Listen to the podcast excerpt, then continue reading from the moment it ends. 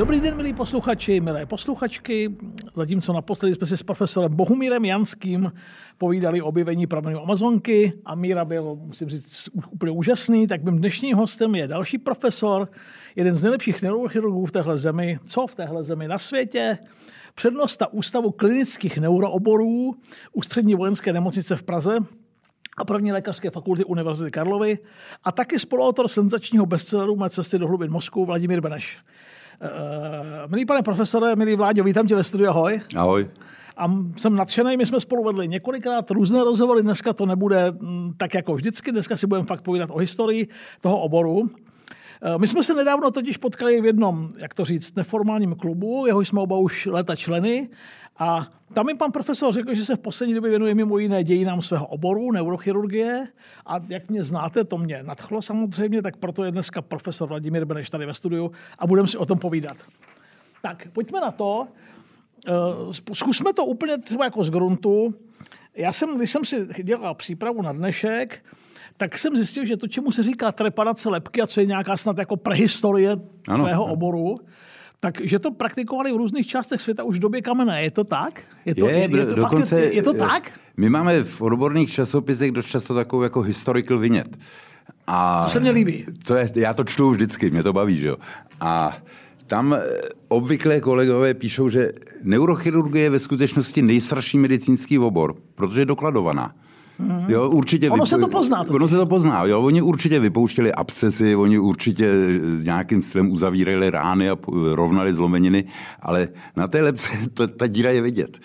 Takže opravdu tam byla nejstarší lepka, byla dokonce už eh, v paleolitu, nějakých 80 tisíc let v Polsku nalezená s dírou v hlavě. To fascinuje. Teda. Já když jsem na to narazil, tak mě to taky začalo fascinovat. A tahle ta polská lepka dnes není e, uznávaná, protože se karbonovou metodou posadila někam jinam a dokonce ani tak e, trepanace není jasná, ale zcela nepochybně neolit už je toho plný. A ve skutečnosti trepanace dělali prakticky všechny kultury na světě. Výjimkou byla Amazonie, tam asi bylo jednodušší toho pacienta sníst, že jo, protože by se jim zkazil jinak. A škoda, že to s námi není Mirajanský, ten by mám o tom snědění v té Amazonce no. mohl to A pak ještě nějaký v oblasti Jižní Afriky, ale jinak to dělali všechny kultury, některý víc, některý méně. E, a tím, že je to dokladované, tak je těch nálezů relativně hodně. Eh, takové ty, u nás nejstarší je taková ta korálková umětická kultura, mm-hmm, tuším to byla, mm-hmm. že jo, takže... To, jsem, to jsme měli v prvním ročníku na historii. Tyhle to jste měli, jo, já jsem se o ní dočetl až teď, nebo věděl jsem, že něco takového bylo, ale netušil jsem, že oni byli první, kteří u nás trepanovali. A jenom u nás je těch trepanovaných chlebek asi, posledně, co to bylo publikované před deseti lety, 1,50. A teď mi řekni, a... jak a čím to dělali a jak to ti pacienti v uvozovkách snášeli? Mohl to přežít někdo? No, oni to přežívali velmi dobře. Tam narazíme za chvíli na velmi zajímavý období. Eh, Eh, oni to přežívali velmi dobře. Nejčastěji to dělala, eh, dělali Inkové v Peru. A čím to dělali? Eh, na to měli něco, čemu říkali Tumi skalpel. Dodnes to jeho americká společnost neurochirurgická má ve svém Či viděl jsi to, předpokládám. Nejen viděl, já jsem ho dostal jeden od kamaráda z Bogoty. Já, já už se se jako, že řekneš, já už já se, se s tím říznu. Ne, ne, ne, ale oni to dělali, protože jejich oblíbený sport byl soboj kyji. Ano, Takže oni ano, měli ano, těch ano, ano. Eh, pacientů hodně, že jo. Samozřejmě ty operovaní to nebyli federeři toho sportu, že jo. To byli ty, eh, co vypadávají v prvních kolech. Pardon, A... to fakt krásně navazujeme na jako Míru Janskýho z minut před 14 dnů. Jsme v Amazonii. Hm? No nejsme v Amazonii, jsme, jsme v těch horách, jsme, jsme v Andách, vylezli jsme do kopce. A eh, tudíž oni to opravdu dělali hodně a oni měli co se říká a co se zdá podle těch nálezů, když se to sečte, tak ta úmrtnost byla jenom kolem 10%. Tam, to oni, ještě... oni to uměli opravdu, tam jsou fascinující otvory některý. Dokonce dělali plastikulby takovými kovovými destičkami. A, a to jsme v čase kde? To jsme v čase preinské, prekolumbovského Peru. Před kolumbovským, před... pro posluchače, že by to snad chraň Bůh, ale uh, před koncem 15. století. Tak. A s tím je svázaná nádherná historka. V roce 1953 dva neurochirurgové v Limě vzali z muzea ten tumi skalpel, vysterilizovali se ho, sehnali si nějakého ševce s epidurálním hematomem. A Pardon, pomoc... pro posluchače epidurální hematom. Je, je krvácení eh, mezi tvrdou plenou a kost pod kostí lebeční. Pěkný to není. Pěkný to není, ale je, je, je to ne, nezhoubné onemocnění svým způsobem, i když nebezpečné. A oni použili komplet všecko, co ty staří inkové použili, to znamená takový jako turniket na hlavu, aby to nekrvácelo. Na zašití rány měli takový flexibilní eh, jehly mosazný těma to taky. Čím to šili ti inkové mimochodem? Tak to jsem se tam nedočet. To jsi mě dostal, to nevím. To, to nevím, ale to muselo být nějaký e, vlákno z, z, z těch lám, nějaký nítě. A odoperovali toho pacienta pomocí těchto těch starých inských V roce 1953. V roce 1953. A ta operace jim trvala 14 minut. My to děláme hodinu, hodinu a půl, takovou operaci, takže ono to opravdu šlo rychle. A pacient přežil. Pacient přežil, normálně odešel domů a šel zase dělat boty. Ten tumi, opravdu, to, to, to není výmysl. Já jsem tomu nevěřil, protože mě to říkal můj první šéf, tuhle tu historku, a on byl v Jižní Americe. A já jsem mu to nevěřil, tak pak jsem to hledal a nenašel jsem to. Až mi teďka, když jsem se k tomu znovu vrátil, nedalo a napsal jsem kamarádovi v Bogotě, jestli o tom něco ví, jestli to celý není jenom nějaký mýtus náš neurochirurgický. Ne, i hned jsem dostal od nich dopis zpátky se všema detailama a pak jsem to konečně vyhrabal na, eh, na netu, tuhle tu historii a opravdu snad, snad to... to posluchači pro můžu odbočku, byl jsi v Bogotě. Ano. Byl jsem v Bogotě. Bogota je senzační místo. Mně se líbilo. Já mám Jižní Ameriku Když rád celou. nahoru a ten, ten pohled na... K, tej, k tomu klášteru. Tak, a no. to město dolů. No, to Nádhera. A pak je ještě kousek, byl jsi v, těch solných, v tom solném chrámu. No, jasně. No, tak jasně tak pardon. Krásná, tím jsme odbočili. Uh, s Bogoty s láskou no, jako a tak, ale tak se pojďme vrátit. Čili, čili uměli to. Uměli to, uměli to dokonale asi nejlíp. Pak bylo druhý místo, kde toho bylo hodně. Eh, je nějaké naleziště Lebek, nějaká kostnice ve Francii. No ještě teda dávno před Kristem a tam třetina těch lebek měla trepanace. Asi 40 lebek mělo trepanace, celá naležitě 120 a hodně těch trepanací bylo zhojených, takže taky relativně malá úmrtnost. Jo. Kdo to naopak dělal velmi málo, byl Egypt. Tam není jasně, jestli ty tři starý říše to vůbec dělali, mm. ale určitě to dělali Ptolemájovci, takže Valtáry a egyptianci nuhaty licence to je žád, žádný královský otvírač. Ještě Mirek by tady s náma mohl sedět, když jsme u toho. Ještě toho, Mirek by tu byl. Mirek by to mohl s námi, protože toho přivedlo mimochodem k egyptologii, což mi oba víme, když si přišel toho Valtáryho. No, já hmm. jsem se z něj snažil vyrazit, jestli to ty staří egyptiani dělali nebo ne. A on si nebyl úplně jist. Hmm. Takže snad dojde z nějakou informací. Ale co oni uměli, ty egyptiani? Když mumifikovali, tak oni uměli celý mozek vyndat krz nos. To, co my teď používáme jako přístup na hypofýzu, tak oni tím vydávali celý mozek, ale až po smrti. No to předpokládám. jo, no tak on by nepřežil, že jo. Hmm. A e, oni nebyli moc chirurgičtí, ty staří egyptiané, ale byli... Co, co, to, co to znamená, že Že moc oni moc neoperovali. Tam jako těch hmm. v operací, i, i v těch písemných dokumentech Čili není moc. ve srovnání třeba s těmi předpomorskými kulturami. Jo, jo, hmm. jo. To, to naopak, to byli dravci chirurgický. Ale oni měli, e, asi znáš Imhotepa.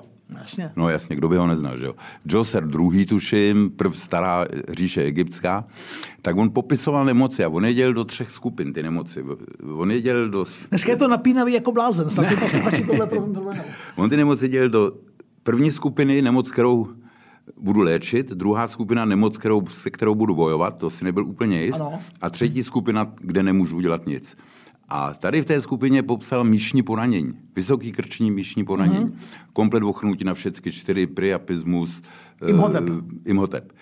To je eh, teďka, kde si ve Washingtonu ve Smithsonian papirus Edwina Smise. Je tam. A já mám pocit, že je to 31 číslo, ale to je jedno. To jsou ty popisy a návrhy to různý, ty, tak, tak, různých tak. léčby různých zranění. Ten popis jeho z tohohle, eh, z té staré egyptské říše by se dal dneska otisknout kde jaký učebnici neurologie a nebylo by, nebylo by nutné na to měnit nic. A já jsem si to našel, že tam jsou třeba popisy mozkových blán, vnějšího povrchu mozku. No, jo, to je fascinující. Jo, jo, jo. On, mu, on musel pitvat. On, on musel, nebo během těch balzamovacích procedur možná se s tím seznámil, nevím, ale on opravdu měl ohromné znalosti. A e, Samozřejmě to poranění míšní zařadil tam, že nemoc, se kterou nebudu bojovat, s kterou nemůžu udělat nic. A ono to tam pro příštích pět tisíc let zůstalo v této skupině, protože my s tím taky neumíme udělat nic. No, no umíme, ale to mi neříkej. my neumíme spravit tu míchu, ale umíme toho člověka udržet při životě. Ještě třeba za první světové války měla americká armáda nařízení, že e, voják, který má poraněnou míchu a je ochrnutý, tak ano. musí být co nejrychleji dopraven domů, aby se ještě před nevyhnutelnou smrtí setkal s rodinou. Tak to už neplatí, za že jo? Války. Za první války. Hmm. Tak jo, tak k tomu se pak dostaneme. A teď, jedna z takových prvních knížek, které mě nasměrovaly k historii, se jmenovala na počátku, byl Sumer. Tak co třeba tihleti? Víme, ví, ví, ví se o tom něco, nebo se o tom tam, nic tam, tam jsem na to, na ty jsem nenarazil. Na ty jsem nenarazil. Ono to pak z tý, eh, ono je to víceméně takové, snad vyjma toho Peru, kde to bylo asi relativně institucionalizované, tak, tak je to víceméně takové jako přírodní léčení. Jo, ono mělo medicínský merit, ale pak člověk skočí rovnou až k, k Hippokratovi. Jo, mm. tam ty, ty, ty staré mezopotámské kultury o těch toho mm. moc není v tomhle. A teď třeba mm, o Aristotelovi jsem se dočetl, že popisoval taky mozkový plný, že dokonce rozlišoval velký mozek a mozeček. Jo, jo, jo. To už Jsme ve starém Řecku a ve starém Římě.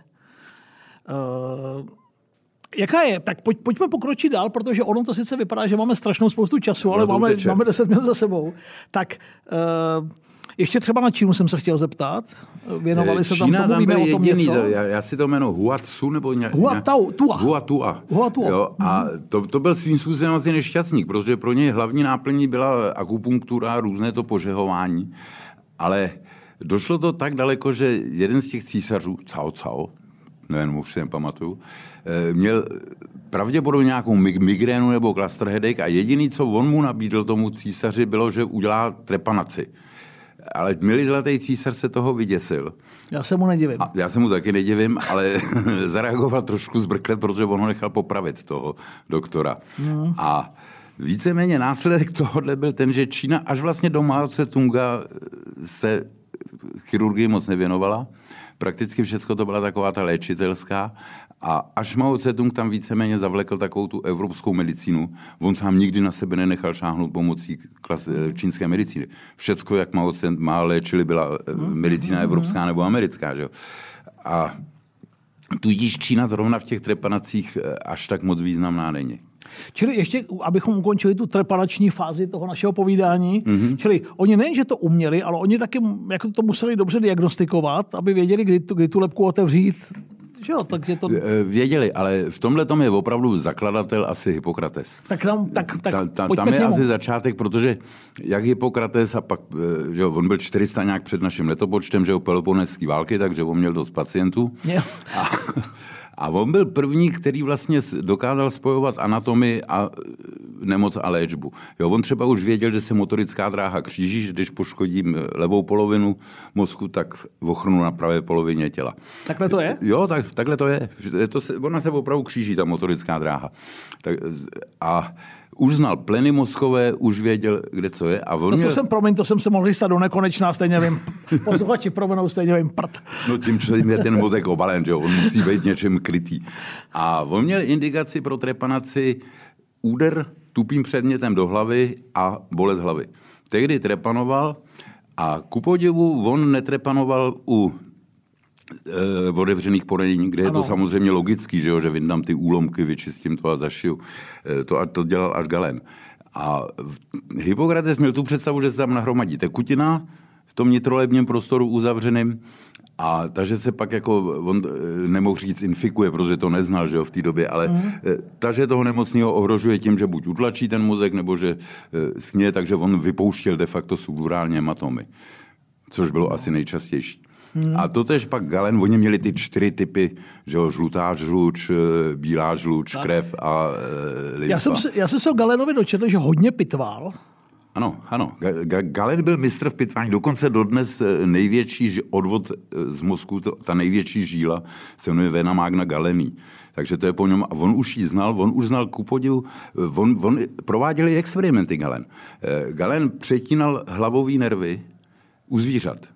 Mm-hmm. A on třeba přišel na to, že desítka, to znamená nervus vagus, má nerv, který se vrací zpátky nahoru do hlasivky.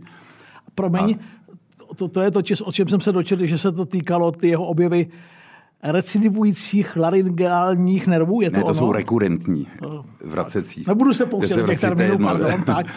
Ale povídej k tomu, povídej k tomu no, to je napínavý. On opravdu dělal na zvířatech experimenty, pak pitval, takže on měl eh, dobrou znalost jako takovou fyziologickou z těch experimentů na zvířatech a dobrou znalost anatomickou, protože on, eh, já mám pocit, že on už popsal dokonce mozkové komory, mozkomíšní moka, takovéhle věci a e, tohle to potom transponoval do té vlastní medicínské praxe, takže on už k těm indikacím toho Hippokrata třeba přidal ty otevřená poranění, kdy odstraňoval úlomky kosti a e, já mám, ne, on asi, No vlastně myslím, že jo, že ho obvinují dokonce, že už drenoval mozkomíšní mokový hydrocefalu, ale nejsem, to, to si nejsem jistý. Jak... Děkuji, že jste doposlouchali historii očima Martina Kováře až sem a plnou verzi, pokud vás zajímá a pokud si chcete poslechnout, najdete na info.cz.